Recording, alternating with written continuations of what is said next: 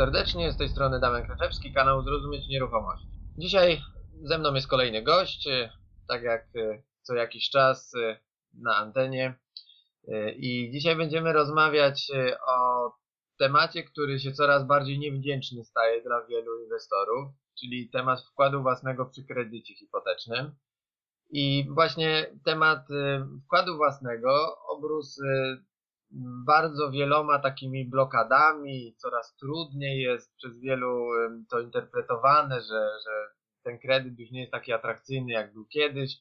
No, w tym wywiadzie dzisiaj z Dominikiem Brzozakiem, który właśnie specjalizuje się w działaniach różnego typu, umożliwiającym jakieś właśnie sugestie, rozwiązania, żeby ten wkład własny był nie był przeszkodą przede wszystkim. O tym będziemy rozmawiać sobie. No i to ma Wam pomóc też inaczej może spojrzeć na te nieruchomości kredytowane, tak żebyście nie mieli w swoich głowach czasami takiego przekonania, że kredyt już przestaje być dobrym narzędziem do tego, żeby inwestycje w ogóle podjąć.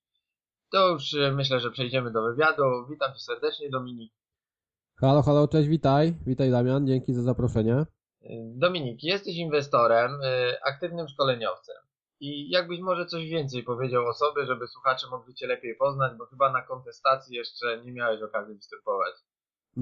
Tak, to jest mój pierwszy raz na kontestacji, także no, opowiem kilka słów o sobie.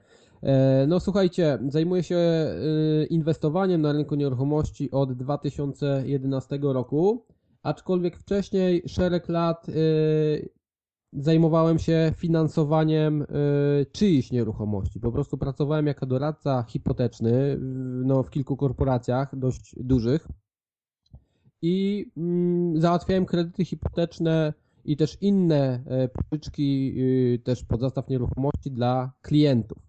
I tak się zaczęła moja przygoda z rynkiem nieruchomości, bo w 2011 roku jeszcze po przeczytaniu takiej książki, myślę, którą wszyscy znają, Bogaty ojciec, biedny ojciec, zamiast finansować już czyjeś nieruchomości, zacząłem finansować pierwszą swoją nieruchomość. Oczywiście to była nieruchomość, w której zamieszkałem, natomiast w niedługim czasie kupiłem drugą, trzecią, później kolejną nieruchomość i tak właściwie dzisiaj tych nieruchomości już się troszeczkę więcej uzbierało.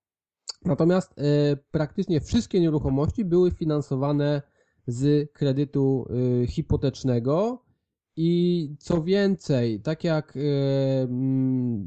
myślę o tym wszystkim dzisiaj, to można by było rzec, że sumarycznie więcej pieniędzy pozyskałem z banku, tej gotówki jako zwrot tych pieniędzy, które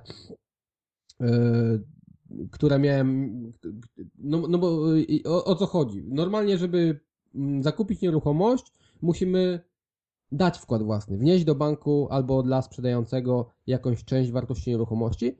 Ja przez te wszystkie lata robiłem na odwrót, tak właściwie kupowałem nieruchomości i jeszcze bank oddawał mi gotówkę. Także tak to dzisiaj wygląda. Natomiast dzisiaj faktycznie mamy taką sytuację na rynku, że ta sytuacja się odwraca i tu już banki nie finansują nieruchomości na 100 czy na 95 czy nawet na 90% wartości nieruchomości.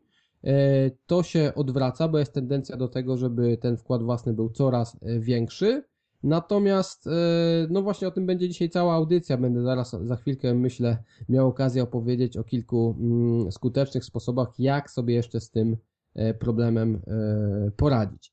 Tak jak powiedziałeś też, miałem okazję szkolić z tego tematu na Stowarzyszeniu Mieszkanicznik, także jeszcze czasami i też możecie mnie spotkać w różnych oddziałach Stowarzyszenia, przede wszystkim Mieszkanicznik, a może niedługo już też i na jakichś autorskich szkoleniach.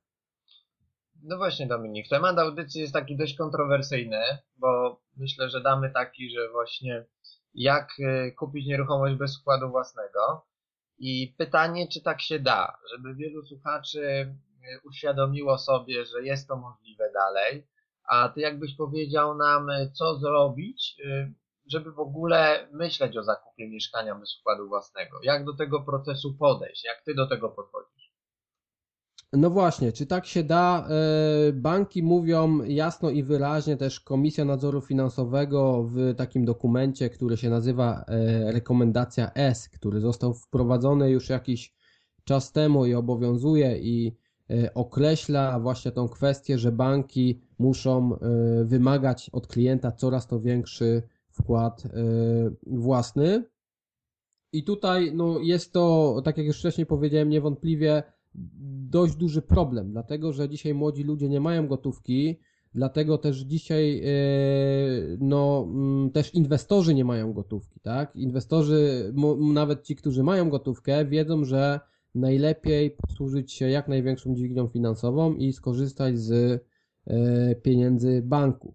No i w jaki sposób można poradzić sobie z tym wymaganym wkładem własnym, tak żeby nie angażować gotówki? Jest na to kilka sposobów. Ja tak właściwie tych sposobów znalazłem, czy też opowiadam o 17 sposobach. Też stworzyłem taki kurs 17 sposobów na wkład własny. Natomiast nie będziemy mieli czasu, żeby dzisiaj o wszystkich tych sposobach opowiedzieć. Słuchajcie, najprostszy sposób, który bardzo fajnie sprawdzał się jeszcze parę lat temu, dzisiaj już w mniejszym stopniu, aczkolwiek jest możliwy do wykorzystania, to sytuacja, w której zakupujesz nieruchomość, powiedzmy mieszkanie, Damian, ty jesteś z Poznania, także mieszkanie na przykład 3-pokojowe, 65 metrów w centrum Poznania, ile może kosztować, powiedz? No dzisiaj. W centrum Poznania, jeżeli mówimy o nowym budownictwie, tak, no czy... myślę o rynku wtórnym, powiedz ile rynek wtórny. O rynku wtórnym, no to pytanie, czy jest to dalej nowe budownictwo na rynku wtórnym, bo jeżeli tak, no to tutaj ceny są takie gdzieś na poziomie, myślę, no co najmniej 300 000, w przypadku takiego metrażu. Jeszcze pytanie, jaka konkretnie ta lokalizacja, bo centrum jest takie dosyć ściśnięte i tam są często albo mniejsze metraże, albo jest sporo kamieni. Natomiast można przyjąć ze spokojem taki przedział między 200, powiedzmy 70 a 320 000, bo to jest rozstrzał, tak powiedzmy, który zobrazuje gdzieś tam większość dzielnic Poznania. Mhm.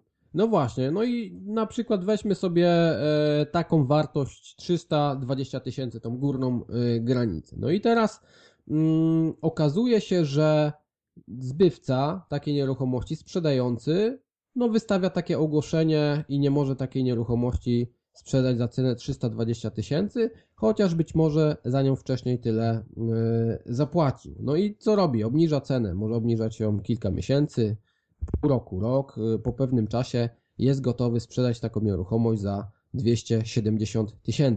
To jest taki case. No i co w takim przypadku?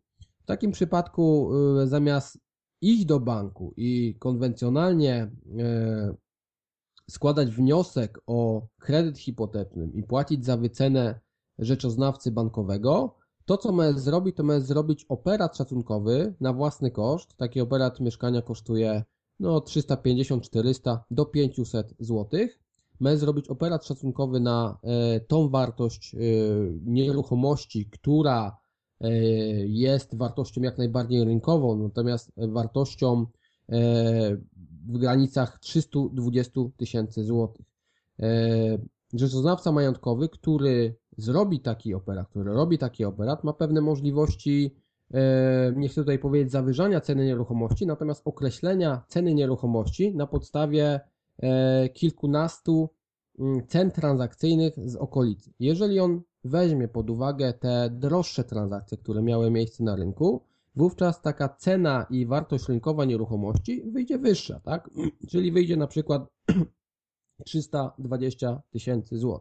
No i teraz w przypadku, jeżeli taki Kowalski umawia się na cenę za tą nieruchomość na poziomie 270 000 zł, jeżeli on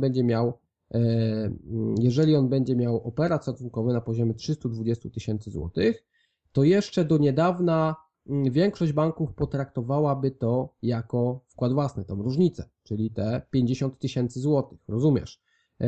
cena rynkowa 320, czyli bank ma zabezpieczenie na 320 tysięcy złotych, natomiast płacimy za tą nieruchomość tylko 270, dlatego że wynegocjowaliśmy cenę, dlatego że no, nikt nie chciał może za tą cenę 320 tysięcy kupić od zbywcy nieruchomości, tej akurat nieruchomości.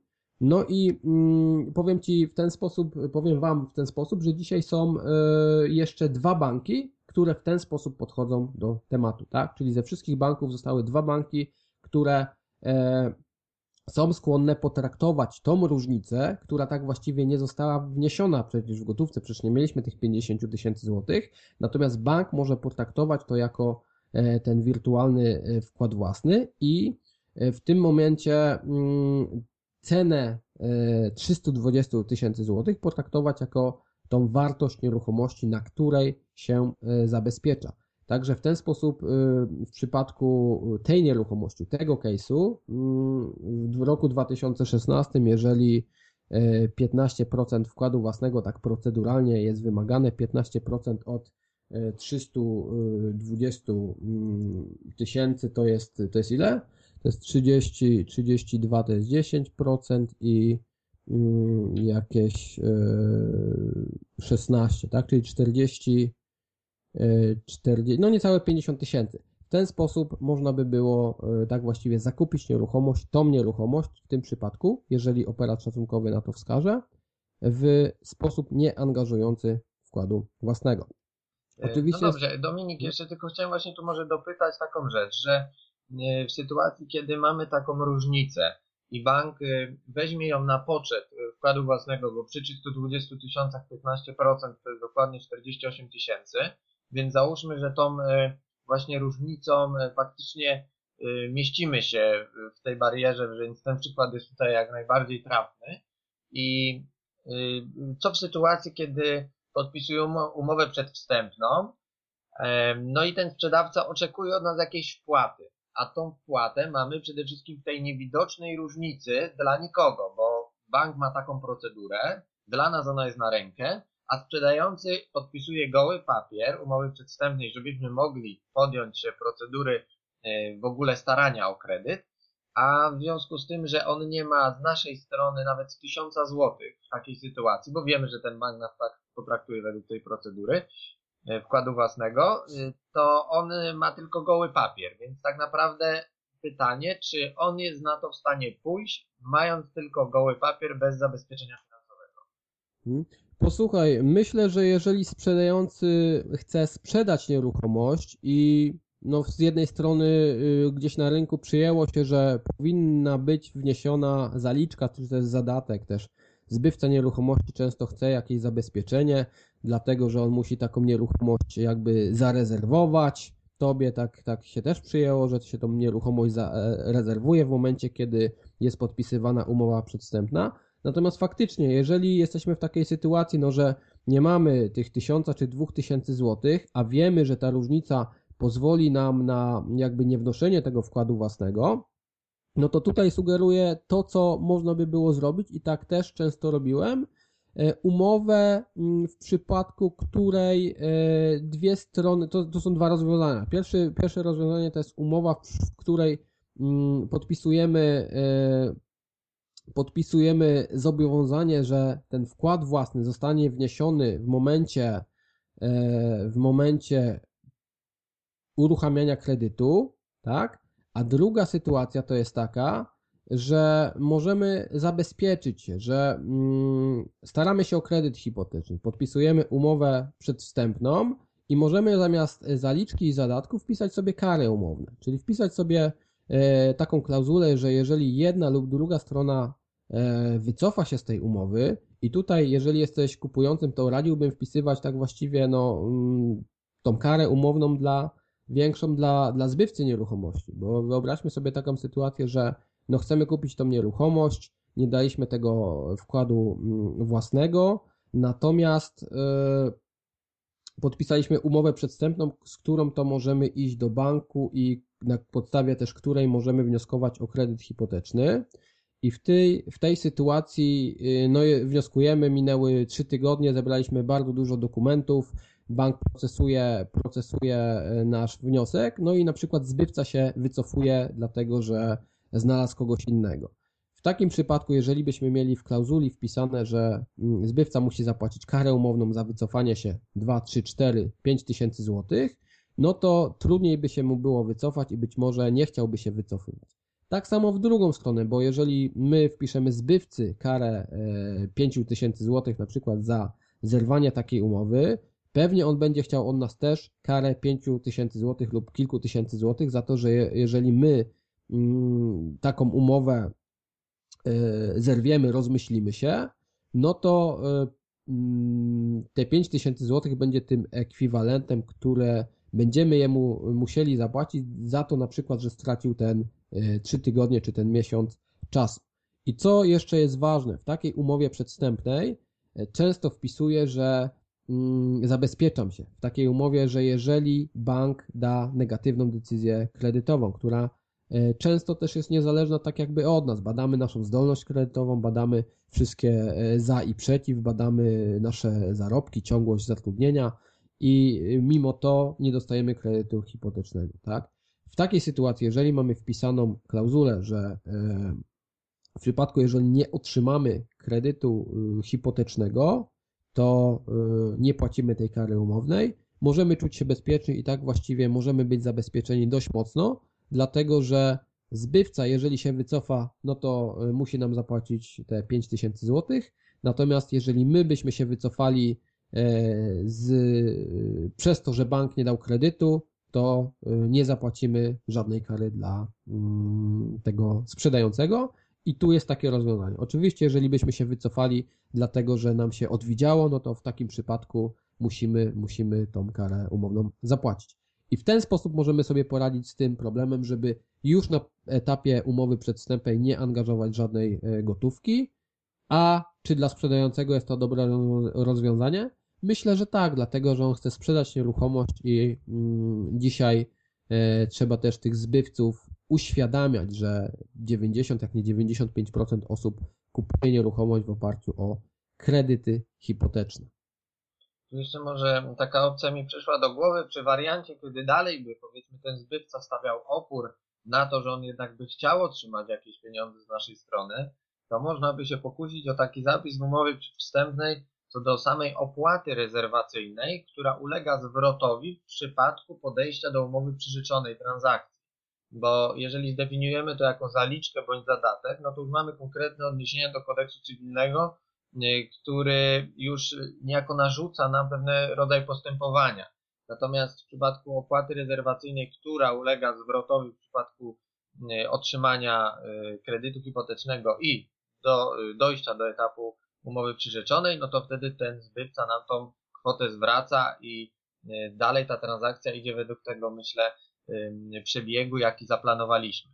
A też z drugiej strony on jest zadowolony, że przez ten czas, kiedy czekał, no to miał przynajmniej jakąś tam 2000 zł, dajmy na to, w swojej kieszeni i wtedy no jest może bardziej chętny do dalszych rozmów, bo czasami w tych negocjacjach bywa różnie i no niektóre argumenty nie docierają.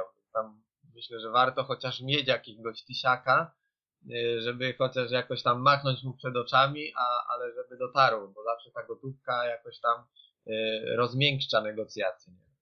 Tak, dokładnie. To, co mówisz, jest prawdą. Gotówka rozmiękcza negocjacje. Później ciężko jest się też tym zbywcom, tym sprzedającym z tą gotówką rozstać, ją jakby oddać, ale zazwyczaj oddają, przynajmniej w moim doświadczeniu, bo i tak sprzedają tę nieruchomość, nawet jak wydadzą, to sprzedadzą komuś innemu. Miałem taką sytuację, że kiedyś właśnie wprowadziłem do umowy zadatek i to dość duży, bo 10 tysięcy złotych, dlatego że pan, który sprzedawał nieruchomość, potrzebował na remont innej nieruchomości, bo też tam się już budował, chciał się przeprowadzić i on niestety no, te pieniądze wydał, ja natomiast kredytu nie dostałem, był to już któryś kredyt i no niestety bank odmówił mi wzięcia kolejnego kredytu i w tym przypadku dałem temu człowiekowi kilka miesięcy na zwrot tych pieniędzy i je oddał, tak? To był, tak jak powiedziałem wcześniej, zadatek, ale był zabezpieczony, że w przypadku, jeżeli nie otrzymam kredytu hipotecznego jest on zwrotny. Także jak najbardziej opłata rezerwacyjna, czy też ta koncepcja zadatku z zabezpieczeniem się w momencie, kiedy nie udzieli nam bank kredytu hipotecznego. Dominik, to jakieś kolejne teraz sposoby na to, żeby tak najpopularniej, że tak powiem, sobie poradzić najprościej z tym wkładem własnym. Mamy jeden bądź dwa tutaj się gdzieś tak przewinęły już, można powiedzieć, w dotychczasowej naszej rozmowie. Jakie kolejne? Słuchaj, no wiesz, jest wiele tych sposobów i takim kolejnym, który na szybko mi się narzuca, natomiast jest niedostępny dla wszystkich jakby chcących kupić nieruchomość, natomiast jest to dość proste rozwiązanie. Jest sposób, gdzie mamy w rodzinie lub jakiś nasz znajomy, ktoś z rodziny ma inną nieruchomość.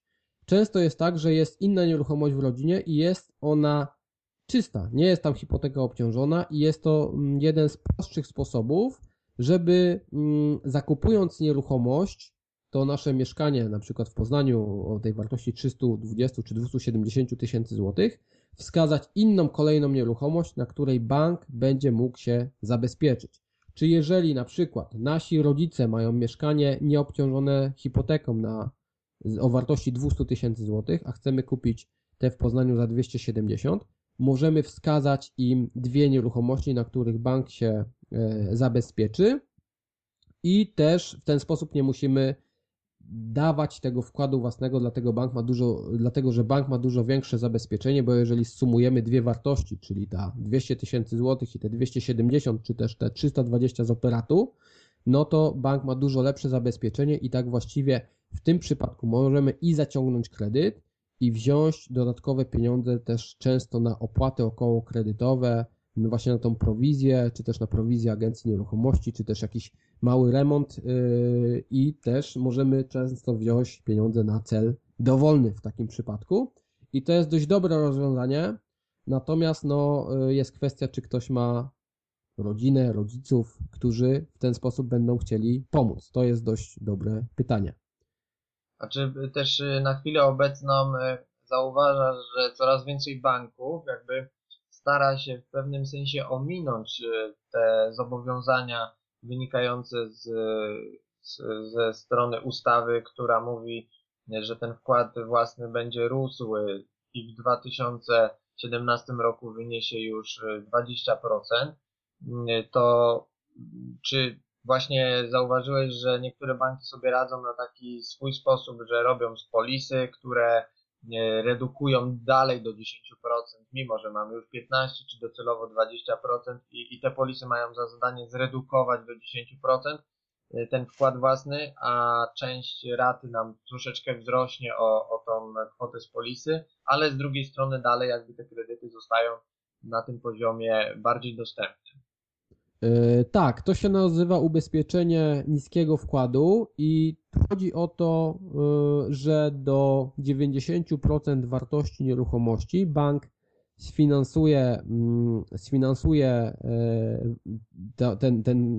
da tego kredytu, tej ceny nieruchomości. W takim przypadku, jeżeli 5% dodatkowe będzie zabezpieczone ubezpieczeniem. I to się nazywa ubezpieczenie niskiego wkładu. I tutaj no takie ubezpieczenie to jest rząd wielkości 1000 do 2-3 tysięcy złotych przy tej cenie nieruchomości 300 tysięcy złotych, tak to mniej więcej się kształtuje.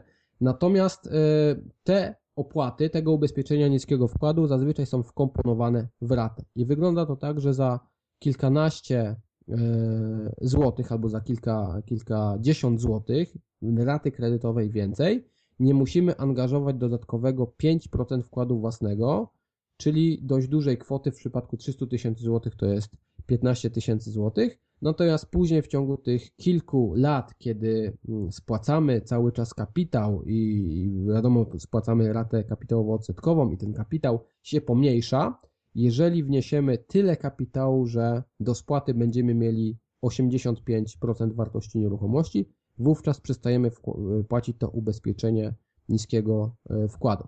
I to jest jedna opcja, natomiast powiem Ci, że banki faktycznie, mimo to, że rekomendacja S mówi o tym, że no, że trzeba mieć te 10 czy 15, tak właściwie w sumie teraz, procent wkładu własnego. I co więcej, rekomendacja S w punkcie 10 mówi bardzo ważną rzecz, że pieniądze na wkład własny nie mogą pochodzić z kredytu. Jest takie jedno rozwiązanie, które, tak jak sobie teraz przypominam, stosuje bank pocztowy, dlatego że bank pocztowy udziela kredytu wspierającego. Sam z siebie, słuchaj, no niesamowita sprawa, udziela kredytu wspierającego, którym możesz finansować wszystkie opłaty okołokredytowe. Także to jest rozwiązanie, które stosują banki. Banki kredyt, też... Przepraszam, że ci wejdę w zdanie, ale czy ten kredyt wspierający jest wtedy też na tych samych warunkach co kredyt hipoteczny, czy on jest traktowany jako kredyt konsumpcyjny? On jest traktowany jako kredyt gotówkowy, to jest drugi kredyt gotówkowy. On jest na nieco wyższej marży, dlatego że taki kredyt w roku, jak ja ostatni kredyt zaciągałem i pamiętam, w 2015 roku był na poziomie 7,5%, tak? Czyli troszeczkę więcej niż rata, marża całkowita kredytu hipotecznego, bo rata w tym momencie była na poziomie 4,5%, także tutaj mamy o kilka punktów procentowych więcej, natomiast on jest rozłożony również na cały okres kredytowania, czyli nie jest to tak jak zwykła gotówka na 5, czy 6, czy 10 lat, natomiast on może być ten kredyt rozłożony na 360 miesięcy nawet, czyli na 30 lat i wówczas też ta rata nie jest zbyt duża, tak? A pamiętajmy, że jednak tak właściwie jest w tym momencie finansowana z tego kredytu cała prowizja, czy też może nawet nie prowizja, a ubezpieczenie, bo banki też wymyśliły taki mechanizm, dlatego że mówią, że wkład własny nie może być finansowany z kredytu żadnego innego, natomiast nie mówi o tym rekomendacja S, że na przykład opłata za ubezpieczenie, też opłaty okołokredytowe nie mogą być finansowane z kredytu. O tym nie mówi. Mówi tylko bank, że opłaty za wkład własny, Komisja Nadzoru Finansowego mówi o tym, że opłaty za wpłaty na wkład własny nie powinny pochodzić z żadnego innego kredytu. Dominik, ja sobie tak na szybko obliczyłem, że wśród 17 sposobów, które wymyśliłeś, 17% stanowią 3 sposoby. Więc może jeszcze jeden, jakby mi się udało z ciebie wyciągnąć wśród tych 17, które znasz i których uczysz na kursie, jeszcze jakiś jeden chociaż konkretny, żeby domówić tutaj na łamach kontestacji. Jasne, chcesz wiedzieć jak najwięcej, rozumiem to. I w tych 17 sposobach, które omawiam i których uczę i których tak właściwie nie ja wymyśliłem, ale są to przykłady, które są stosowane przez różnych doradców finansowych, czy też podpowiadane przez różnych doradców finansowych, też można na pewno znaleźć troszeczkę informacji w internecie na ten temat. Natomiast część tych informacji, no właśnie, do tego zaraz myślę przejdziemy, może być dość niebezpieczna, dlatego że wiąże się często z oświadczeniem niestety nieprawdy i znam takie przypadki, kiedy to takim sposobem, który dość często jest stosowany, jest sytuacja, w której jest zawyżana cena nieruchomości. I absolutnie do tego nie namawiam, nie zachęcam, wręcz tutaj tego mówię, że radzę unikać. Natomiast opowiem o tym przypadku, bo on jest dość częsty, dość często stosowany, dość często promowany przez doradców. Chodzi o to, że umawiamy się ze zbywcą na tą cenę 300 tysięcy złotych. To jest wartość, za którą chcemy na przykład tą nieruchomość kupić, zbywca chce sprzedać za tyle cenę nieruchomości.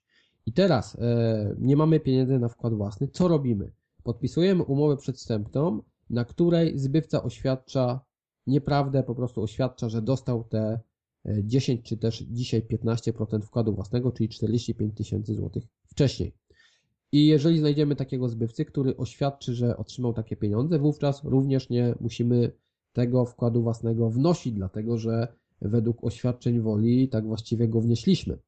Natomiast tutaj jest dość dużo pomyłek, dlatego że często takie osoby oświadczają, że takie pieniądze przyjęły, natomiast przyjęły je na przykład w drodze przelewu. Jeżeli jest oświadczenie, że był przelew, a nie ma dokumentacji, że taki przelew został zrobiony, wówczas zapala się czerwona lampka dla banku i no, będzie bank chciał od nas wyciąg z konta bankowego, gdzie faktycznie był zrobiony ten przelew.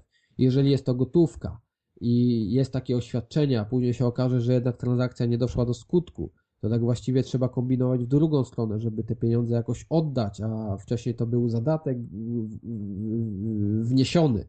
Też taki zbywca nieruchomości może obawiać się, napisać takie oświadczenie woli, że on przyjął taką gotówkę, dlatego że jeżeli on by się wycofał proceduralnie z takiej transakcji, jeżeli to jeszcze będzie zapisane w formie zadatku, wówczas musiałby oddać dwukrotność tej wpłaty, którą niby otrzymał, tak? Otrzymał wirtualne pieniądze, tak właściwie będzie musiał oddać dwukrotność tych pieniędzy, co się wiąże dość sporym ryzykiem. I kolejne ryzyko w tej metodzie to takie, że jeżeli nasz kupujący nie otrzyma kredytu bankowego, to tak właściwie zbywca nieruchomości, sprzedający nieruchomości zatrzymuje te pieniądze, te 45 tysięcy złotych, których nigdy tak właściwie nie otrzymał. I co się wiąże później z tym, jest kwestia podatkowa, kwestia zapłacenia podatku od tych pieniędzy, dlatego że on otrzymał pieniądze i musi odprowadzić podatek. Tak? Jeżeli to było dane w formie zaliczki, jeżeli otrzymał, zadatku, jeżeli otrzymał zadatek, którego nie zwrócił, a go właściwie nie otrzymał, to 19% tej kwoty będzie musiał oddać do Urzędu Skarbowego. I to jest dość ryzykowne i to jest dość często taka metoda używana, natomiast no jest to dość ryzykowne, ja tego nie polecam. Myślę, że w prostsze jeszcze sposoby można sobie poradzić z tym wkładem własnym lub obniżeniem kwoty, którą należy wnieść, bo oprócz tych 17 sposobów na ominięcie wkładu własnego w tym kursie, w tym szkoleniu ja też pokazuję mechanizmy, w jakiś prosty sposób można obniżyć zaangażowanie wkładu własnego albo obniżyć zaangażowanie na przykład przy płatności za prowizję bankową, tudzież opłaty notarialne, tudzież koszty związane z agencją nieruchomości, bo też często jest to duży koszt. No także widzimy, że jest sporo różnych ryzyk dla inwestora i też no nie zawsze stosując jakieś takie właśnie manewry mające nam pomóc w obniżeniu tej transakcji, no jesteśmy tutaj pozbawieni tego ryzyka, bo faktycznie ono gdzieś zawsze za tą transakcją idzie, a im bardziej chcemy sobie pomóc, czyli bezgotówkowo kupić mieszkanie, no to narażamy się na jakąś dodatkową weryfikację, przynajmniej ze strony banku i w ten sposób, tak jak w przypadku tego konkretnego, który omówiłeś, no może się okazać takim strzałem w kolano przy tej całej transakcji. Dominik, a możesz jeszcze tak naświetlić, czy jakieś pomysły ci się nasunęły lub z twojego doświadczenia miałeś związane z tym, w jaki sposób osoby, które pracują poza granicami Polski i zarabiają akurat w innej walucie, i zostały jednocześnie przyblokowane rekomendacją S w roku 2014.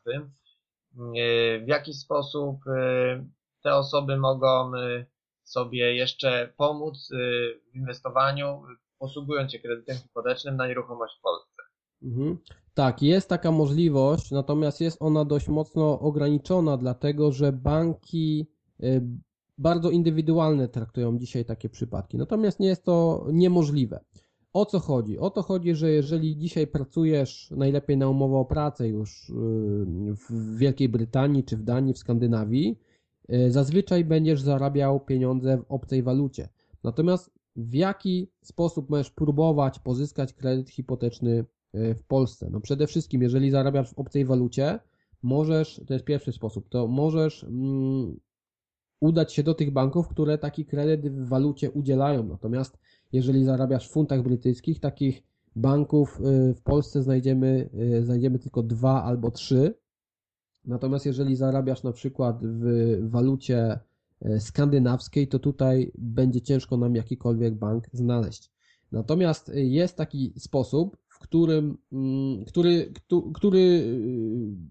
który można próbować. Ja nie mówię, że on działa, bo ostatnio dwa takie niestety sposoby, w przypadku dwóch naszych klientów taki sposób się nie udał. Bank odrzucił taki dochód.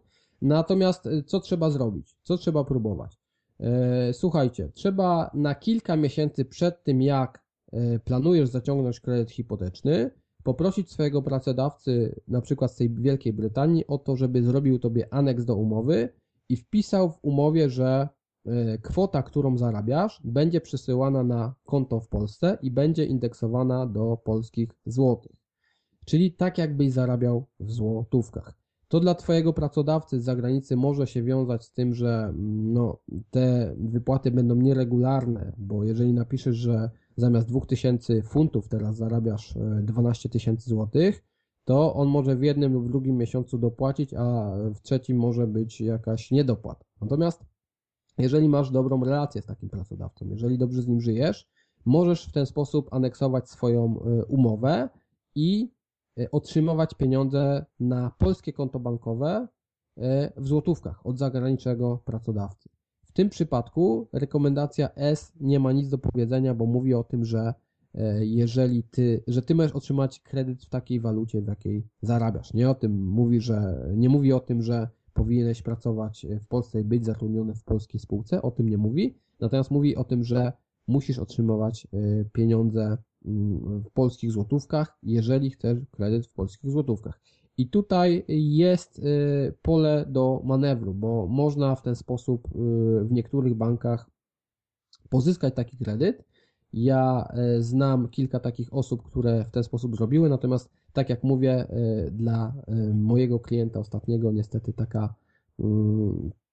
taki dochód został odrzucony, dlatego że być może no, bank nie chciał, widział za duże ryzyko, tam też było zatrudnienie dopiero od kilku miesięcy takiego klienta, no i może to przeważyło. Natomiast warto próbować, tak, bo no, nie pozostaje nic innego, jak albo spróbować, albo pogodzić się z tym, że jeżeli mieszkasz i pracujesz w Wielkiej Brytanii, no to tam będziesz musiał już inwestować i tam ewentualnie brać te kredyty hipoteczne.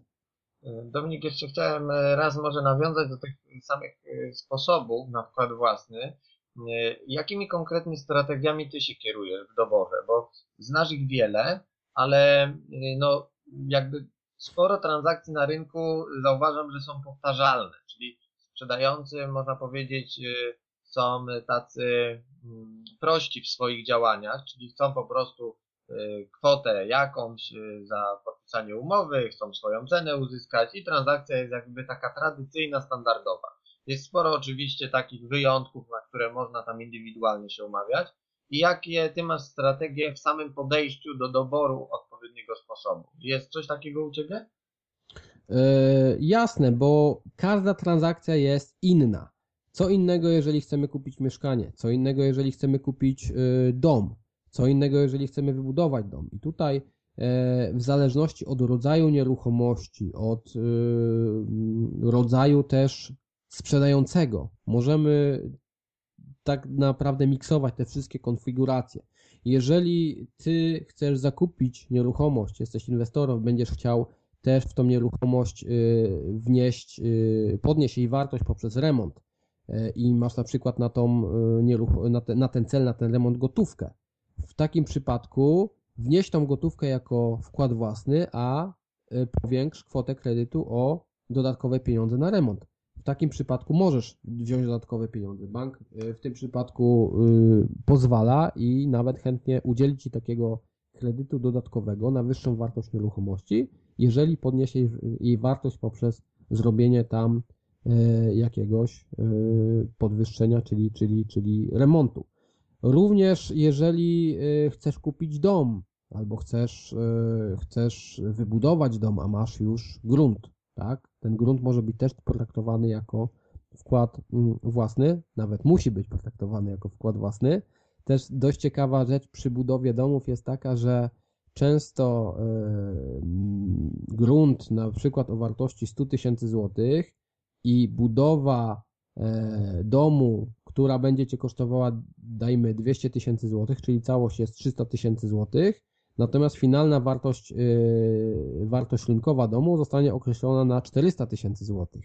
Także to też jest pole manewru dla rzeczoznawcy majątkowego. Natomiast no, schemat jest taki, że zobacz, że Ty jakby wnosisz i masz ten grunt o wartości 100 tysięcy złotych, budujesz dom za 200 tysięcy złotych, a po wybudowaniu jego wartość jest 400 tysięcy złotych i też masz już większe zabezpieczenie dla banku. Także tych strategii jest dość dużo, natomiast myślę, że też bardzo ważne jest to, żeby dzisiaj uświadamiać sprzedającego, żeby też ten zbywca wiedział, że dzisiaj banki faktycznie wymagają coraz to większej gotówki. Jeżeli do tego dodamy opłaty okołokredytowe, dodamy opłaty agencji nieruchomości, dodamy koszty prowizji, koszty notarialne, podatek PCC, no to zamiast już 15%, to dzisiaj się nam robi 20%, a za rok będzie już 25%. I tutaj powiem jeszcze o dość takiej ciekawej koncepcji, którą też jakiś czas temu wykorzystywaliśmy z klientem, bo akurat mi tym pytaniem mnie troszeczkę nakierowałeś na odpowiedź i na kolejną metodę jakby obniżenia opłat okołokredytowych, bo w swoim kursie oprócz obniżenia czy też wyeliminowania tego wkładu własnego, czy też niepłacenia za wkład własny, można obniżać koszty czy to prowizji, czy to agencji biura nieruchomości. Zobacz, takie proste zastosowanie, jeżeli kupujesz nieruchomość przez pośrednika i masz zapłacić 6 tysięcy złotych prowizji za to, że tą nieruchomość zakupiłeś. Jeżeli masz zapłacić, dajmy 2% prowizji od tej kwoty 300 tysięcy, czyli kolejne 6 tysięcy złotych. Jeżeli masz zapłacić podatek PCC 2%, to się już robi nam dokładnie 18 tysięcy złotych dodatkowych kosztów. Część z tych kosztów możesz przenieść na zbywcę. Umów się ze swoim zbywcą po prostu w ten sposób, że całość kwoty, która jest należna dla agencji nieruchomości, zapłaci zbywca, tak, czyli te 6 tysięcy złotych, natomiast Ty możesz podnieść tą cenę transakcyjną, umówić się ze sprzedającym nieruchomość, że zamiast 300 tysięcy złotych zapłacisz mu 306 tysięcy złotych, które tak właściwie zapłaci bank. Czy też inna metoda na obniżenie tych kosztów okołokredytowych, umów się, że za opłaty notarialne zapłaci zbywca nieruchomości, tak? Im więcej gotówki zostanie w Twojej kieszeni, tym lepiej, dlatego że są też nieprzewidziane wydatki, pewnie sam dobrze o tym wiesz, wchodzisz na nieruchomość, kupiłeś nieruchomość, a tu trzeba zrobić tu trzeba zrobić jakieś odmalowanie, odświeżenie, tu trzeba kupić jakiś mebel i to są nieprzewidziane wydatki, które przy każdym zakupie się pojawią. Także tak mogę jeszcze taki sposób Wam podpowiedzieć i tyle. Dominik, wiemy też, że polityka banków jest bardzo chwiejna i tak naprawdę pokusiłbym się nawet o słowo nieprzewidywalna, bo czy składasz wniosek na jeden czy drugi kredyt, to nie wiesz, z jaką decyzją się spotkasz. Każdy wniosek jest inaczej procedowany przez innego analityka często i jeden ma czasami takie podejście, drugi siakie i to jesteśmy zależni, powiedzmy, nawet od danego miesiąca, w którym mogą być korzystniejsze, a w innym miesiącu mniej korzystne, nawet w tym samym banku, warunki udzielania tego kredytu. I jak wszyscy wiemy, no też w roku 2016 zostanie wprowadzany tak zwany podatek bankowy. Czy myślisz, że on może jakoś tutaj wpłynąć i dotknąć klientów, którzy biorą kredyty hipoteczne? Słuchaj, myślę, że już wpłynął, dlatego że ten podatek dokładnie wchodzi od 1 lutego i mówi ten podatek o tym, że aktywa banków będą opodatkowane dodatkowo o 0,44%. I mówi się, że banki na pewno przeniosą te koszty na zbywców. Na kupujących, tak, czyli na kredytobiorców. Czy tak na pewno od razu, to nie wiem, dlatego że jest dzisiaj dość duża konkurencja jeszcze na rynku. Banki się biją o klienta, tego dobrego klienta. Natomiast banki też są no niestety taką instytucją, że jeżeli one widzą możliwość zarobku, to na pewno to wykorzystają. Powiem Ci o takiej sytuacji, na pewno myślę, że jesteś świadomy tego faktu. Zobacz, WIBOR od 5 niecałych lat już spada. Spada od 5% jeszcze wiele lat temu było jeszcze więcej. Natomiast w tej chwili mamy WIBOR na poziomie 1,72 bodajże na dziś dzień. I co zrobiły banki przez ten cały czas? Banki w momencie, kiedy WIBOR spada, ten WIBOR, czyli część marży, tak, na którą się składa oprocentowanie, którą musisz, od której zależy Twoja wielkość raty hipotecznej. I jeżeli WIBOR był 5%, banki miały marżę na poziomie 1%, 1,1, 0,9, 1,2. Natomiast w tej chwili WIBOR spadał cały czas. Banki zaczęły podwyższać marże do 1,8, 1,9, 2, 2,1, 2,2. Także dzisiaj marże są dość wysokie. Natomiast banki już zapowiedziały i już ja mam dodatkowe informacje, dlatego że wiemy, co będzie za chwilę, tak właściwie w lutym, czy też co jest już w styczniu, dlatego że banki już dzisiaj zaczynają podnosić znowuż te marże i myślę, że w roku 2016 kredyt na poziomie 1,8 czy 1,7 będzie bardzo dobrym kredytem, gdzie kiedyś to było nieakceptowalne i tylko najdroższe banki tak właściwie takie kredyty udzielały. Mówię tutaj oczywiście o tym poziomie LTV, czyli loan to value, czyli tego wkładu własnego, no najmniejszego, tak, czyli 20-15%. Co innego, jeżeli masz na przykład wkładu własnego 70% wartości nieruchomości, wtedy możesz uzyskać bardzo tani kredyt. Natomiast według mnie i według, no myślę, inwestorów, którzy inwestują już na rynku, no wiadomo, że jak najmniej gotówki angażować jest jak najlepiej. Także wydaje mi się, że niestety ceny kredytów hipotecznych dalej będą wzrastały.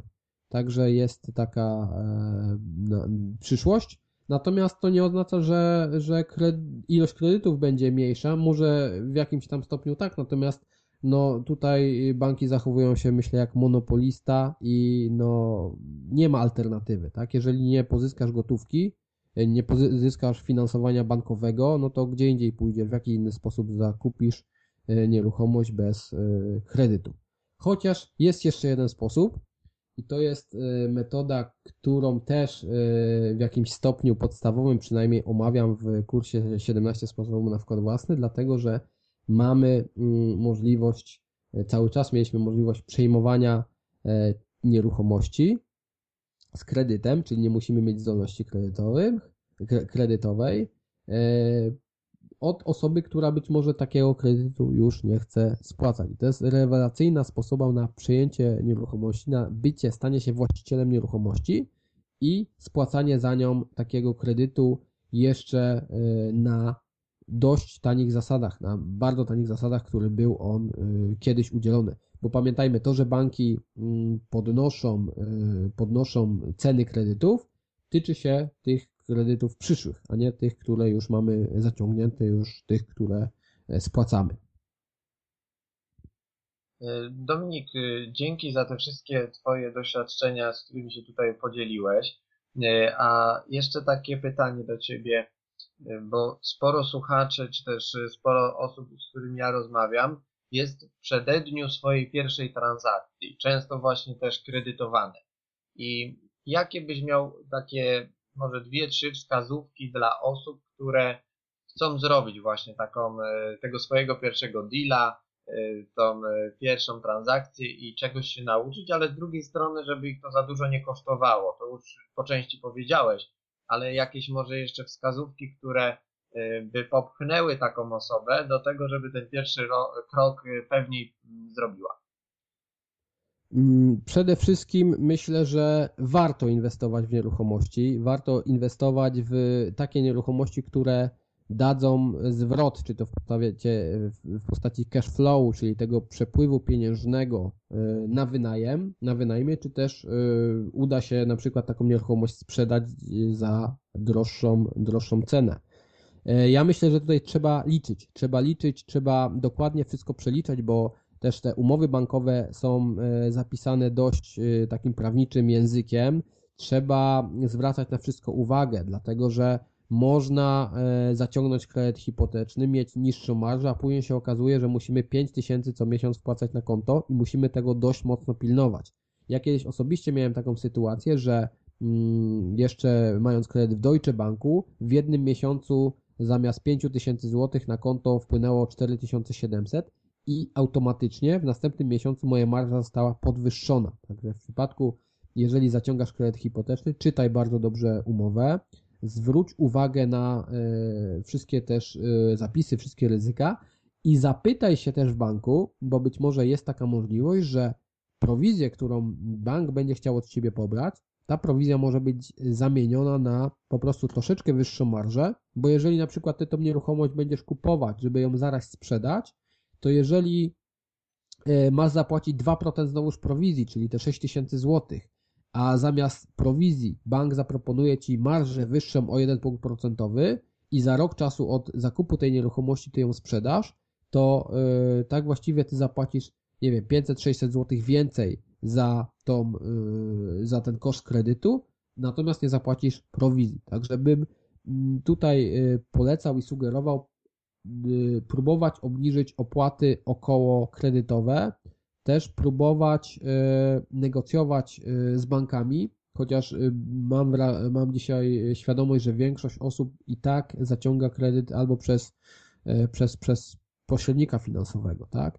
Uważać też na tych pośredników finansowych, dlatego że no i są dobrzy pośrednicy i są tacy, którzy nie są zbyt dobrzy, którzy wskażą nam bank, w którym to oni mają większą prowizję, także miejcie sprawdzonego pośrednika, który udziela kredytów hipotecznych.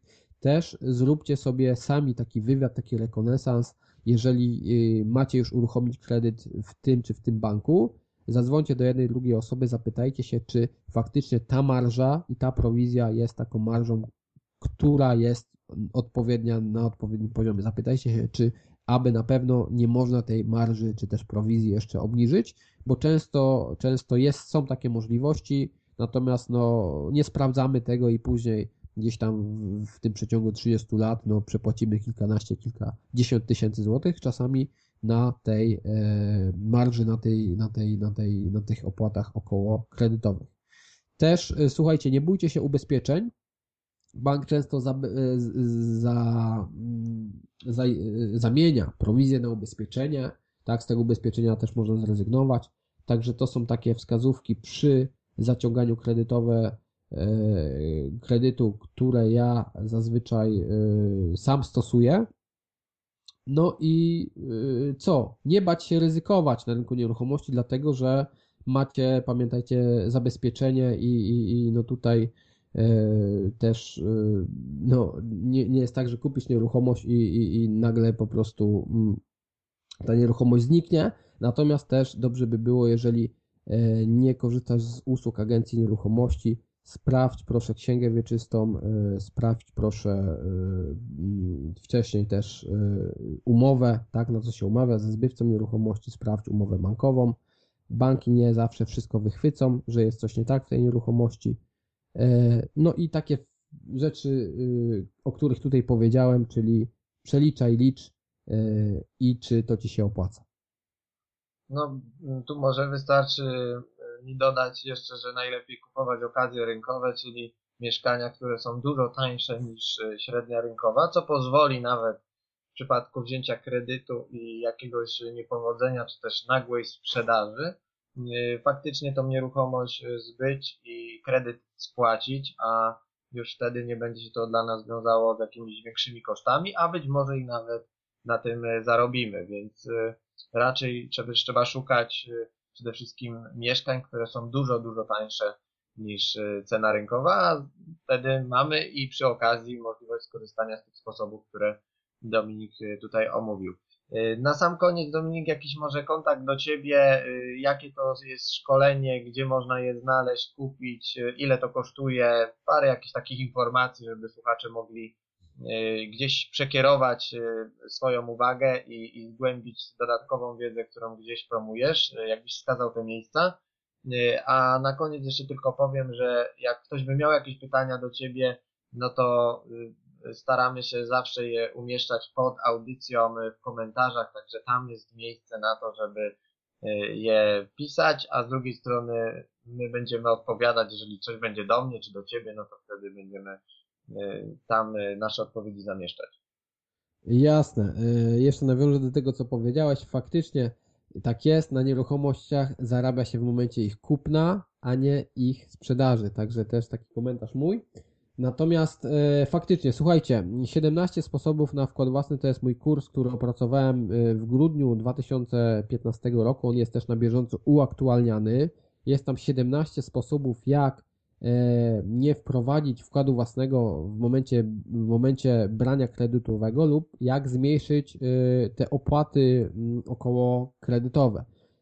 Wszystkie sposoby są dość jasno i klarownie opisane, wytłumaczone. Też opowiadam w tym kursie o ryzykach, które wiążą się z tym, że zastosujesz nieodpowiednią metodę, która jest być może nielegalna, albo będziesz chciał zaciągnąć kredyt dodatkowy, którego to nie możesz według rekomendacji S zaciągnąć na wkład własny. O tym wszystkim mówię właśnie w tym kursie. No i ten kurs jest dostępny na stronie brzozak.pl, 17 sposobów na wkład własny. Ja myślę, że poniżej też będzie zamieszczony link do tego kursu. On w normalnej cenie na co dzień kosztuje 187 zł. Natomiast w tym linku będzie specjalna promocja też dla osób, które są słuchaczami kontestacji, są słuchaczami Damiana Kraczewskiego. Także będziecie mieli dość duży upust. Będziecie mogli zapoznać się z tymi wszystkimi tematami i pamiętajcie też, do tego kursu są robione uaktualnienia. Też niedługo ruszam z webinarami z tego tematu. Będę opowiadał, jak zakupić nieruchomość bez wkładu własnego, jak szukać też okazji na rynku nieruchomości. Też będę pokazywał, gdzie można znaleźć kontakty do osób bezpośrednio, żeby zakupywać nieruchomość bez udziału pośrednika. W ten sposób no, nie płacić czy pośrednikowi, czy też żeby druga strona nie płaciła. Także dość dużo ciekawych tematów. Link poniżej i to tyle, myślę, na dzisiaj. Ja dziękuję, Damian, za zaproszenie, za możliwość podzielenia się tą wiedzą i za zaproszenie mnie na tą audycję.